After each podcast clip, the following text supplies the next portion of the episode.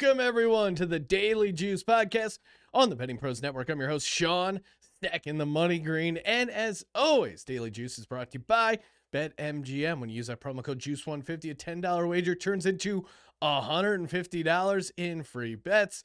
Yes, please head over to BetMGM and use that code Juice150. All right, everyone, welcome to our first of what I would imagine a, a decent number of NFL futures figure this is the dog days of summer. I'm going to be hitting you with some episodes where, you know, instead of grinding out the daily MLB, WNBA stuff, we're going to look ahead to the NFL calendar. So many win totals, you know, player over unders, division winners.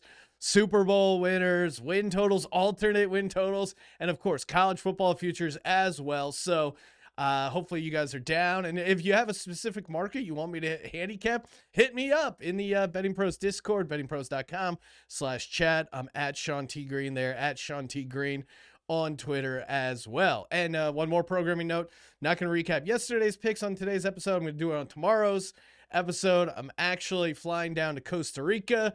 I know what you're thinking. Oh, new guy already taking a vacation. Yes, I will be on vacation, but don't worry, you will not miss an episode. The only thing that will change is if you're watching the show on YouTube, uh, you may see a slightly different background. That's all that will change. Still hitting you with the uh, daily pods. And speaking of YouTube, if you haven't already, subscribe to the YouTube channel, comment. Uh, just leave a comment on this video for your chance to win an autographed Jalen Hurts jersey, courtesy of our buddies over at Pristine Auction. All right, enough messing around. Let's get to the picks. This is my first of uh, what will be many NFL win totals. Give me the Pittsburgh Steelers over seven wins, minus 125 on DraftKings. All right.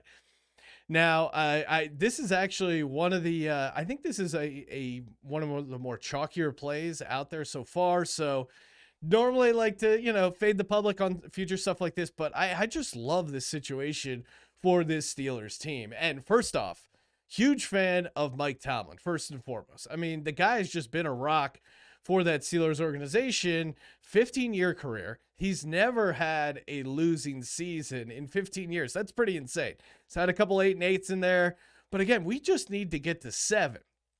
Looking at their team in general I, I think it's pretty easy to make a case that Kenny Pickett, Mitch Trubisky, whatever that combination ends up being, that ends up being an upgrade over Ben Roethlisberger. I mean, we saw Ben Roethlisberger, and and kudos to him for cutting it out and getting them into the playoffs somehow. Again, that was crazy uh, that they even snuck into the playoffs there at the uh, very end. Shout out to the uh, Jags on the money line, uh, which actually had seven to one to take down the Colts. It was just an auto fade of Carson Wentz, huge time choke guy. But we'll get to that uh, later when we talk about them. But 6.2 yards per attempt for Big Ben. That was, you know, neck and neck with some of his career lows. Just an awful year. A lot of like check down stuff. I do think the offense um, will be better because Kenny Pickett, Mitchell Trubisky, again, not Aaron Rodgers by any means, but should be a, an upgrade over what we saw at the end there with Big Ben. Defenses will play back a little bit. I think that's going to create some opportunity for Najee Harris, who I really like uh, to have a big fantasy year as well. And then on the other side of the ball, I mean, TJ Watt right now is just a machine. That guy is a, literally a game changer. You know, when you look at turnover differential, um, nothing crazy for the Steelers there. Like they didn't cause an inordinate number of turnovers, but I certainly think TJ Watt can change some games in and of himself. And he and he's priced that way too. Like if you look at defensive player of the year, plus 700, he's neck and neck there with Aaron Donald for the favorite across the board. So you're getting a great uh, defensive year candidate. I think Mike Tomlin, depending how this goes with the rookie quarterback, he's a dark horse for uh, coach of the year. And again, the Steelers organization, like they don't really, very rarely does the organization bottom out. And again, 15 years has never had a losing year. Last little nugget I like for the Steelers, they have the fewest travel miles on the NFL schedule by a, by a pretty good margin.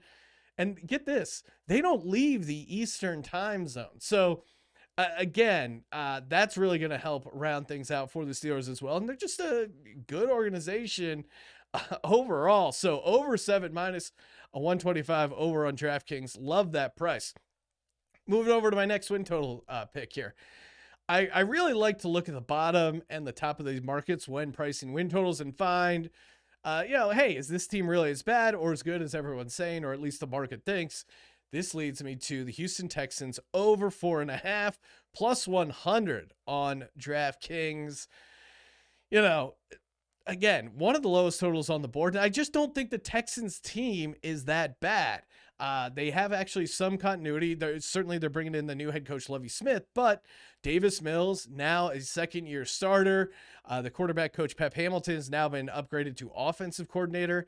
I think there's going to bring some continuity there. And if you didn't watch a lot of the Texans games, which rightfully so, uh, 67% completion by Davis Mills and 6.8 yards per attempt. He, he, and he also like he passed the eye test. I know no one wants to think of like Davis Mills as possibly the best quarterback in that draft class, but um, he looked pretty good. He passed the eye test, and I thought they had a lot of they had a lot of close losses. Uh, you look at their point differential, um, not horrible for a team that only won four games. And look at the, look at some of the talent they have on offense. Nico Collins, who I'm high on as a young guy, Brandin Cooks, professional receiver, and then Dameon Pierce, uh, the guy they drafted. He could end up being the starting running back. Uh, I like his potential as well. And then on the other side of the ball, like they they really struggled to stay in some games uh, with their you know their secondary was a big issue. They draft Derek Stingley, should be good to go uh, day one and have an impact on this defense. You give Lovie Smith a cornerback like Derek Stingley, I think that's really going to help their defense. And then they play in a division, the AFC South. I mean, I don't know where you're at with your handicap at the AFC South, but I'm not I'm not really blown away uh, by any of these teams. Jags may be interesting because it, could it get worse? Uh, you know, a little addition by subtraction, getting rid of Urban Meyer. Uh, Colts, maybe Matt Ryan steadies the ship there, and, and the Titans. Like I, I, I think the Titans are definitely a, a, team that feels like is on the downward trend. So, lot going right for the Texans. Give me the Houston Texans over four and a half plus 100 over there on the old Draft Kings. Hey guys, if you haven't gotten the uh, Betting Pros app already, I don't know what you're waiting for. You can track. Um, well, you can track uh, consensus, expert driven, expert picks, tons of free betting advice. Highly recommend getting the Betting Pros app. I get it, I use it. It's great for shopping lines as well. So many tools on there. Make sure you download the Betting Pros app. Last uh, NFL win total I'll be giving out. And again, hit me up uh, in the Discord on Twitter at Sean T. Green. You know, hey, what do you guys like as far as futures? What do you want me to discuss? I got plays on a lot. I love going hard on the NFL futures. Week one, I do it all. When it comes to the National Football League, we're less than we're less than like 30 days away from the the Hall of Fame game. And if you don't think I have Hall of Fame game plays, then I, I don't know what you're doing listening to a daily betting podcast if we're not gonna break down and handicap the Hall of Fame game. Always a good under opportunity. I know they price it really low. Last uh, win total I'm going to give out for this episode. Give me the Atlanta Falcons under five, minus 140 over on DraftKings. This is really pushing the level of juice I'm willing to lay for a win total, but I really, really like fading the Atlanta Falcons uh, this year for a variety of reasons. First, the uncertainty at the quarterback position.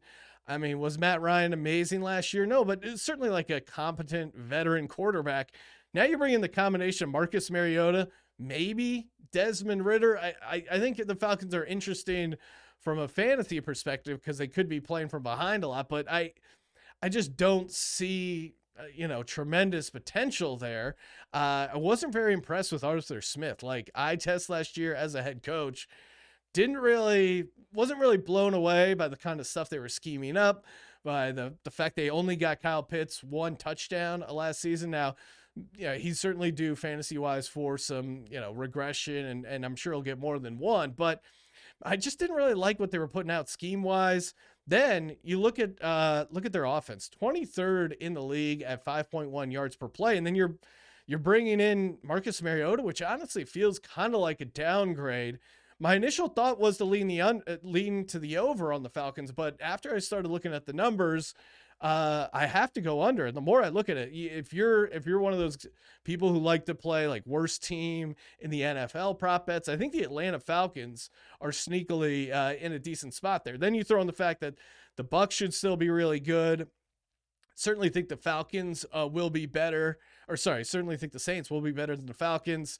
Panthers, uh, we'll see. A lot to be, lot to, lot to figure out there. But really, um, the number one reason why I'm fading the Atlanta Falcons for the regular season win total of five is their record, right? So last year they were seven and ten. However, minus 146 point differential.